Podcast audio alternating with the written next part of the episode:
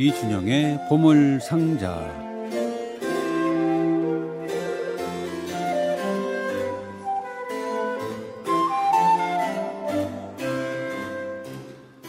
우리 가고 옛날은 가고 없어도를 듣다 보니까 오늘이 며칠인가 아 그러고 보니까 열흘만 지나가면 예, 새로운 봄이 오는 3월달을 맞을 수가 있겠네요. 그런 생각하니까 기분은 좀 편안해지는 것 같은데 오늘 이준영의 보물상자의 보물이 우리의 기분을 더 상승시켜 주겠지요. 이준혁 씨 모셨습니다. 어서 오십시오. 안녕하십니까? 예. 자, 오늘 이준영의 보물 상자, 보물 상자에는 또 어떤 보물들이 또 나올까 궁금합니다. 예, 오늘은 아, 하나의 주제를 잡아봤는데요. 네. 글룩과 오페라 개혁 이야기를 좀 해볼까 합니다. 그래요. 네, 어, 글룩에 대한 음악은 그래도 심심찮게 나가는데 네, 음악계 음악가에 대한 소개는 사실 그렇게 많지는 않아요. 네, 네. 그 모차르트 시대에 있던 그 글룩 말씀하시는 건가요? 그렇죠. 모차르트의 음. 대선배이자 모차르트 그 영화에 나오던 그 샬리에리가 있고 예, 샬리에리에 앞서서 스승이죠. 스승이면서 공정학장을 했던가요, 그분도? 그렇습니다. 아, 그분 얘기입니까? 네, 아, 참 좋은 곡은 많은데 그분에 대한 상식은 없어서 오늘 좋은 시간이 될 것 같아요. 예, 글룩은 당대 최고의 오페라 작곡가였고 가장 예. 중요한 것은 역시 오페라 개혁이죠. 아, 그래요? 네, 바로크 시대에 이제 한창 인기를 얻던 오페라, 오페라 세리아라고 하는데 예. 오페라가 당시에 소프라노 가수나 어, 뛰어난 카스트라토 가수들의 네네. 경연장이 되다 보니까 예.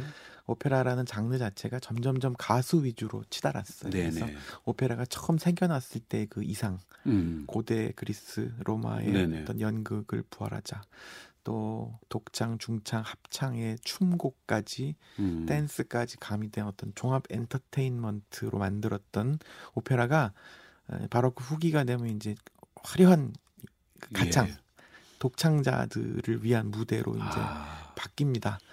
물론 거기에서도 위대한 거장들은 또 훌륭한 작품을 썼지만 네. 아무래도 이제 점점 그극 드라마로서의 기능이 점점 떨어지면서 음. 오페라가 약간 말단으로 흐리게 되죠. 네네. 흥행 위주로 변했다는 말씀이군요. 흥행도 그렇고 예 맞습니다. 그리고 이제 독창 가수의 어떤 기교를. 와 표현을 뽐내는 독창 리사이틀 같은 그런 식으로 어떤 오페라에는 아리아만 막 쉰곡 이상 나오는 네네. 그런 식으로 이제 뭐 줄거리나 이런 건더 이상 별로 중요하지 않고 음. 예뭐 그런 오페라가 이제 대세가 되는 과정 과정에서 이 글룩이 등장할 때쯤 되면 오페라를 좀 더 개혁해야겠다. 오페라를 좀 아. 다시 방향을 돌려야겠다는 논의들이 많이 나오는데 네네. 글룩은 바로 이 시기에 그런 모든 논의들을 하나로 종합해서 의도적으로 어, 연출가 또 대본 작가 안무가들과 딱 긴밀하게 작업해서 네네. 어, 오페라 개혁의 어떤 그 기치를 들어올린 음. 음악사적으로 대단히 중요하죠. 그렇군요.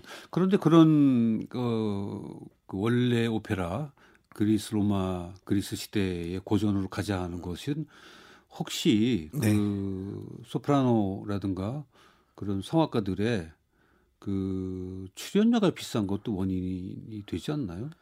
원래 이상은 출연료보다는 학자들의 논의에서 아 시작했어요. 그래요? 르네상스라는 것이 사실 옛 그, 에, 그리스 로마로 돌아가자는 네네. 운동이었잖아요. 그러니까 예. 음악가들도 그 음악도 돌아가자.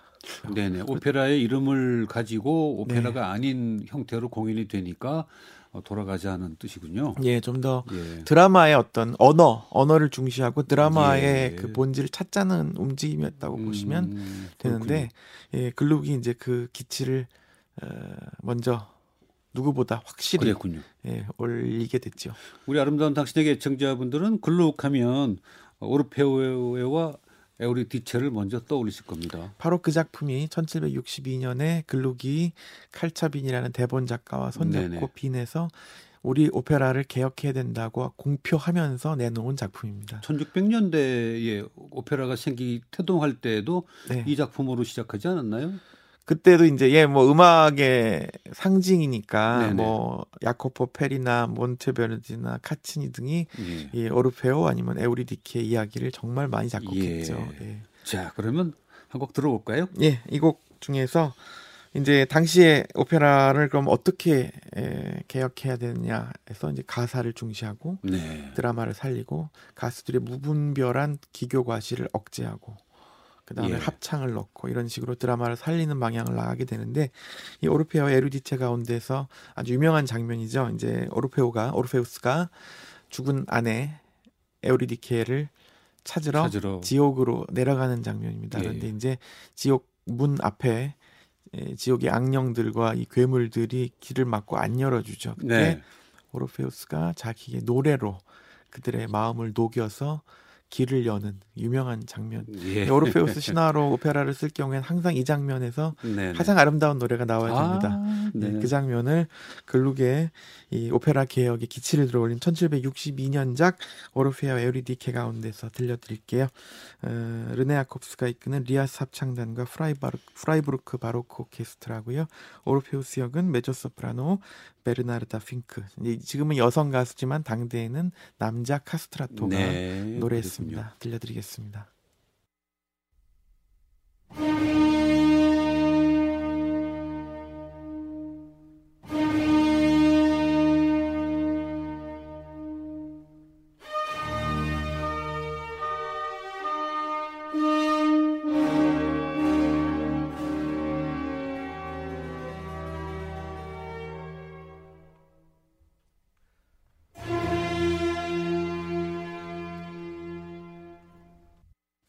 예, 글룩의 오르페오와 오르페오와 에우리디체 가운데 누가 감히 어둠의 세계로 오는가였습니다. 베르나르다 핑크라는 메조소프라노 음성이었고요. 르네 야콥스가 지휘하는 리아스 합창단과 프라이부르크 바로크 오케스트라가 함께했습니다.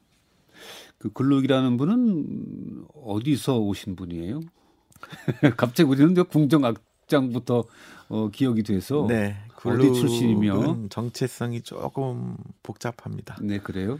본래 조상 대대로 체코에서 살았어요. 아, 보헤미아 예, 사람인데 예. 마침 글룩이 태어날 무렵엔 독일로 옮겨와서 살다가 음. 그러니까 태어난 건 독일에서 태어났어요. 아, 바이에른에서. 조상은 보헤미아. 예. 근데 어렸을 때 다시 보헤미아로 돌아가서 살았어요. 네네. 그러니까 태어난 곳은 독일이지만 사실은 보헤미아 작곡가, 체코 네네. 작곡가로 보는 게 맞겠죠. 음, 근데 이제 그동안 이제 우리 지금의 시점이고 네. 당시에는 뭐 다 같은 신성 로마 제국 안에 있는 아, 그렇죠. 예, 예, 그러니까 사실 어, 민족적 정체성은 아마 보헤미아에 가까웠던 것 같은데 네. 또 평생 빈에서 이제 후기에는 활동을 했기 때문에 어, 또 젊었을 때는 뭐 영국도 가고 이탈리아도 음. 가고 뭐 프랑스도 가고 활동을 전 유럽에 걸쳐 했던 진정한 네네. 국제인이라고 봐야죠. 그렇군요. 예. 뭐 영화나 뭐 책을 보다 보면 그 비인의 궁정악장이 된다는 것은 그 당대 제일 유명한 그 음악가가 되는 거죠. 능력 있는 분이. 그 중에 하나죠. 예. 그렇죠? 그렇습니다. 예. 샬리에리 다음에 누가 됐나요? 살리에리 다음에는 아, 몇 명의 작곡가들이 이제 짧게 짧게 지나가게 되는데요. 네네. 그 중에서 뭐 어, 몇 명은 이름이 그 유명한 작곡가는 가물가물? 사실은 없어요. 근데 그럼 모차르트나 베토벤, 하이든도 예. 이런 궁정악장의 자리에 네. 조금 조금 저 좀 원하는 바가 있지 않았을까요? 모차르트나 베토벤은 얽매이는 거를 잘. 못하는 사람이고 네네. 하이든은 평생을 에스테르하지 궁정 악장을 지냈기 때문에 음. 예, 거기서 놓여나서 굳이 또 노년에 이미 그 후 때쯤에는 세계적인 음악가가 되어 있었기 때문에 네네. 굳이 그런 어, 직책에 얽매일 필요가 없었죠. 그 당대 당시에 그 궁정 악장은 어떤 대우를 받았습니까?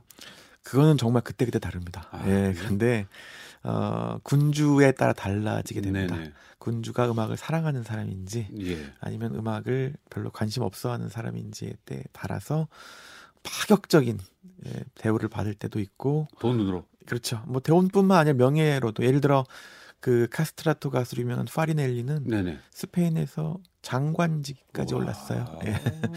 그러니까 군주가 음악을 사- 얼마나 사랑하느냐에 따라 네. 음. 대우는 전- 천차만별이 되죠. 자, 글룩의 그 첫 번째 작품이 그러면 조금 전에 소개한 오르페오와 에우리디체인가요? 첫 번째는 아니고요. 네. 젊었을 때부터 오- 어, 오페라 작곡가로 이름을 날리면서 이미 수십 편의 오페라를 썼죠. 글록의 오페라가 거의 50편에 가깝습니다. 아, 예. 그렇군요. 그 전에 음. 기존에 나중에 이제 비판하게 되는 바로크 시대 오페라를 많이 썼어요. 네. 그러면서 이름을 날리고 유명해지는 졌는데 음. 오스트리아 빈에 오면서 이제 새로운 프랑스 오페라를 만나게 되면서 네네. 오페라 개혁에 이제 싹을 튀어가게 됩니다. 역사적인 배경이 있는데 음. 사실 프랑스하고 오스트리아는 수백 년 동안 라이벌이었어요. 아, 그렇죠. 합스부르크 가문과 예. 부르본 가문이 정말 숙명의 경쟁 관계로 계속 그 적대 관계였는데 이때 되면 어, 다른 나라들이 치고 올라와요. 뭐 네덜란드, 프러시아, 영국 음. 그러면서 과연 우리 둘이 계속 싸우는 것이 이게 맞는가라는 생각이 들면서 네네. 외교 혁명이라고 오늘날 부르는데 에, 프랑스와 오스트리아가 동맹 관계로 전환됩니다. 네네. 이때 이제 정략 결혼으로 마리 앙투아네트가 프랑스로 시집을 가지요. 그러면서 프랑스 음악과 문화가 빈에 많이 소개가 됐어요. 네네. 바로 그때가 글룩이 빈에 정착한 시기가 똑같습니다. 아하. 그러면서 글룩은 프랑스 음악을 많이 접하게 되면서 프랑스 오페라의 장점, 독특한 개성을 습득해요. 그러면서 프랑스 오페라의 요소를 많이 받아들이면서 오페라 개혁의 깃발을 들어 올리게 됩니다. 네네. 그랬던 글룩이 이제 오페라 개혁 작업을 하면서 파리 무대에 진출해 보겠다는 생각을 하게 된 것은 아주 당연한 일입니다. 그렇겠네요. 당시 파리는 유럽의 문화적 수도이기도 하고 예. 자기가 추구했던 프랑스 오페라의 영향이 중심지이기도 하고 음. 또 마침 자기의 제자였던 마리 앙투아네트가 프랑스의 왕세자 빈으로 시집을 간 상황이었기 네네. 때문에 후원을 받을 수도 있고 아. 이런 여러 가지 상황이 무르익어서 글록은 결국 그러네요. 생, 예, 생애 이제 후반에 5년간 다섯 번에 걸쳐 파리를 방문해서 예. 다섯 편의 오페라를 파리에 선보이면서 파리의 어, 전기 충격 같은 음. 파문을 일으키게 되죠. 그래서 작곡한 곡 가운데 하나 들어볼까요? 예, 그중 마지막 곡이자 글룩의 가장 어, 위대한 오페라라고 꼽히는 네. 타울리드의 이피게니를 소개할까 합니다. 아, 그 무슨 뜻이에요? 그리스 신화 이야기예요. 이, 트로이 전쟁 때 이야기인데 예. 그때 그리스군 총사령관이 아가멤논이라는 네네. 사람입니다. 예. 네. 당시 그리스군이 이제 항구에 다 모여서 트로이를 향해 이제 공격을 하려고 배를 타고 가야 되는데 네. 바람이 안 불어요. 음. 배가 못 뜨는 거예요. 네네. 그래서 아가멤논을 비롯한 그리스 장군들이 신탁을 받았더니 음. 아가멤논이 아르테미스 여신의 사슴을 사냥해서 죽였기 때문에 아. 여신이 화가 나서 지금 바람을 안 준다. 안 준다. 음. 그래서 너의 딸을 제물로 바치면 바람을, 바람을 불 것이다. 해주겠다. 그 딸이 바로 이피게니입니다. 아, 이피게니아죠. 그리스에서는. 그래서 이피게니아를 아버지 아바, 아가멤논이 에, 데려오라고 죽이러 데려오라면 안 올 테니까 그 자기 아내를 속여서 데려옵니다. 그러면서 제물로 바치려고 하는데 아르테미스 여신이 이 아, 이피게니를 먼 외딴 섬으로 데려가요. 네. 그래서 어 근데 죽은 줄 알고 결국 이 아가멤논의 부인이 남편을 살해했어요. 음. 예, 그런데 또 그 아들은 복수를 아버지의 복수를 어머니를 살해해요. 네네. 약간 이제 치정 막장극이죠. 예. 예, 그런데 이 글룩의 타우리드 이피게니는 타우리드 섬이라는 곳에 이피게니가 이제 사제 여사제로 일하고 있는데 네. 그 남동생이 난파를 당해서 이 섬에 좌초합니다. 네. 그러면서 남매 사이인 줄 모르고 두 남매가 만나는 장면이에요. 아, 아 배경이 너무 귀엽죠. 한동안 우리 그 우리나라의 아침 드라마 예. 그렇게 얽힌다 그러더니 예, 예 그리스 신화는 더하군요. 예, 그러면서 이제 두 남매가 서로 이야기를 나누면서 남매인 줄 모르고 음. 이야기를 나누면서 네. 아버지가 죽고 어머니가 죽고 이런 비극적인 이야기들을 이프게니가 이제 듣게 되는 아주 비극적인 아, 장면인데요. 이 곡을 한번 들어보시죠.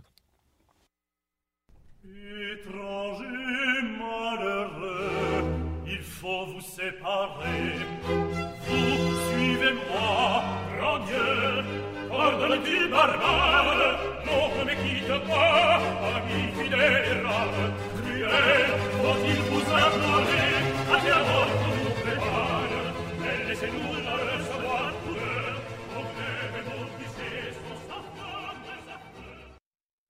예, 글룩의 오페라 타우리드의 이피게니 가운데 불상 아 불행한 이방인들이여 너희는 따로 떨어져야만 한다라는 아리아였습니다. 메조소프라노 미레유 들룅슈 또 바리톤 장 프랑수아 라푸앙트 그리고 테너 목소리는 얀 뵈롱이었고요. 마크 민코프스키가 지휘하는 루브르의 음악가들과 네덜란드 오페라 극장 합창단이 함께했습니다. 이 성악가들, 음악가들, 뭐 마크 민코프스키는 뭐 세계적이지만 네. 성악가들은 유명한 분들이에요 유럽에서. 예, 특히 메조 소프라노 미렐 들린슈는 프랑스를 대표하는 메조 소프라노 네네. 프랑스 성악가들 얘기할 때 항상 뭐열 아, 안에? 꼽히는 유명한 가수이죠. 그 당대에 보면 그래도 그 빈이 음악과 모든 뭐 여러 가지 중심지라고 알려져 있는데 네. 베토벤도 그렇고 모차르트도 그렇고 글룩도 그렇고 하이든도 그렇고 이 프랑스 파리를 계속 동경했던 것 같아요. 어, 빈이 아무리 음악의 중심지였다지만 파리는 유럽의 문화 수도였기 때문에 아 그렇습니까? 빈이 아니었습니까? 네, 네 파리죠. 음, 파리에서 어, 예를 들어 드레스가 하나 유행하면 네네. 1년 6개월 사이에 온 유럽으로 그 유행이 아, 퍼집니다. 패션. 예, 또 음악도 마찬가지고요. 네네. 사실 어, 미술 뭐 모든 면에서 음, 어, 프랑스는 유럽의 모범이었죠. 예. 그랬군요. 프랑스 혁명이 끝나고 나야 이제 그 합스부르크하고 부르봉 왕가의 싸움이 끝나는 거죠. 그런 셈이네요. 부르봉이 어, 망하면서 네. 예, 유럽 역사는 그 그 두 세력 때문에 정말 하루도 끊임없이 싸움을 했더군요. 많이 싸웠죠. 예, 예. 그런 와중에 그 음악을 작곡한 그 음악가들이 참 위대합니다. 자, 오늘은 글룩에 대해서 알아보고 있는데요. 네. 자, 글룩은 어, 그럼 오페라만 작곡했습니까? 어, 그렇진 않은데 대부분은 오페라긴 합니다. 다만 궁정음악가가 네. 오페라를 쓸 이유는 없잖아요. 사실 궁정음악가는 오페라 작곡가가 최우선 순위로 소개되죠. 아? 왜냐하면 오페라는 당시에 어, 네. 이탈리아에서는 시민들 사이에서도 물론 인기가 높았지만 기본적으로 오페라는 귀족들의 어, 왕실과 네네. 귀족들의 후원이 있어야 되는 돈이 많이 드는 예술이기 때문에 아, 그렇습니다. 바흐가 당시 살던 작센에서 궁정악장이 될 수 없었던 이유도 오페라 작곡가가 아니어서 그래요. 아, 그렇습니까? 예, 그래서 하세가 궁정악장이 되죠. 네네네. 오페라가 그렇게 중요하군요. 네, 궁정악장이 되려면 오페라를 잘 쓰던가 아니면 네. 오페라에 관심 없는 왕이면 교회 음악을 잘 쓰던가 네. 둘 중에 하나가 되어야 됩니다. 글룩은 1787년까지 살았으니까 네. 어, 모차르트, 베토벤을 다 가르쳤나요? 가르치지는 않았고요. 네. 어, 다만 이제 모차르트에게 하이든 같은 작곡가들에게 큰 영향을 줬죠. 네네. 지금 들으신 이 타울리데 이피게니를 네. 나중에 빈에서 초연할 때 모차르트는 그 리허설을 다 참관했대요. 오. 예, 그러니까 사실 오페라 장르에서 모차르트에게 그 미친 영향은 아주 크다고 할 수 있죠. 그렇군요. 모차르트가 그냥 오페라를 쓴 게 아닙니다. 아, 그럼요. 공부도 많이 하고 네. 보기도 많이 하고. 자, 글룩의 음악 가운데 한 곡을 들으면서 이 시간 마칠까요? 예, 오늘 마지막 곡은 글룩의 발레 음악 중에 돈주왕이라는 게 있어요. 네네. 우리가 잘 아는 돈조바니 아주 뭐 거의 같은. 예, 같은 얘기인데 이 돈조바니의 그 앞선 어, 원형이라고도 할 수 있는 발레 음, 예. 음악인데 이 중에서 이제 그 석상 장면이죠 마지막 예, 돈조바니가 예. 지옥으로 떨어지는 네네. 마지막 장면 음악 들려드리면서 마무리할까 합니다. 그 내용은 돈, 돈 줘봤냐고 똑같습니까? 거의 같습니다. 예, 예. 장렬하게 전수하는. 예, 그렇죠. 자, 글룩의 예, 발레 음악 동주왕 가운데 피날레 광고 후에 듣도록 하겠습니다. 지금까지 이준영의 보물상자 이준영 씨였습니다. 고맙습니다. 고맙습니다. 뭐 우리가 방송을 하면서 글루기 오페라라는 말씀을 많이 드렸는데 글룩의 풀네임은 크리스토프 빌리발트 글룩입니다. 자 오늘 끝곡은 발레 음악 돈 주앙 가운데 에, 마지막 피날레를 존 엘리엇 가디너가 지휘하는 잉글리시 바로크 솔로이스츠의 연주로 들으면서 이 시간 마치겠습니다. 내일 아침 9시에 다시 뵙겠습니다.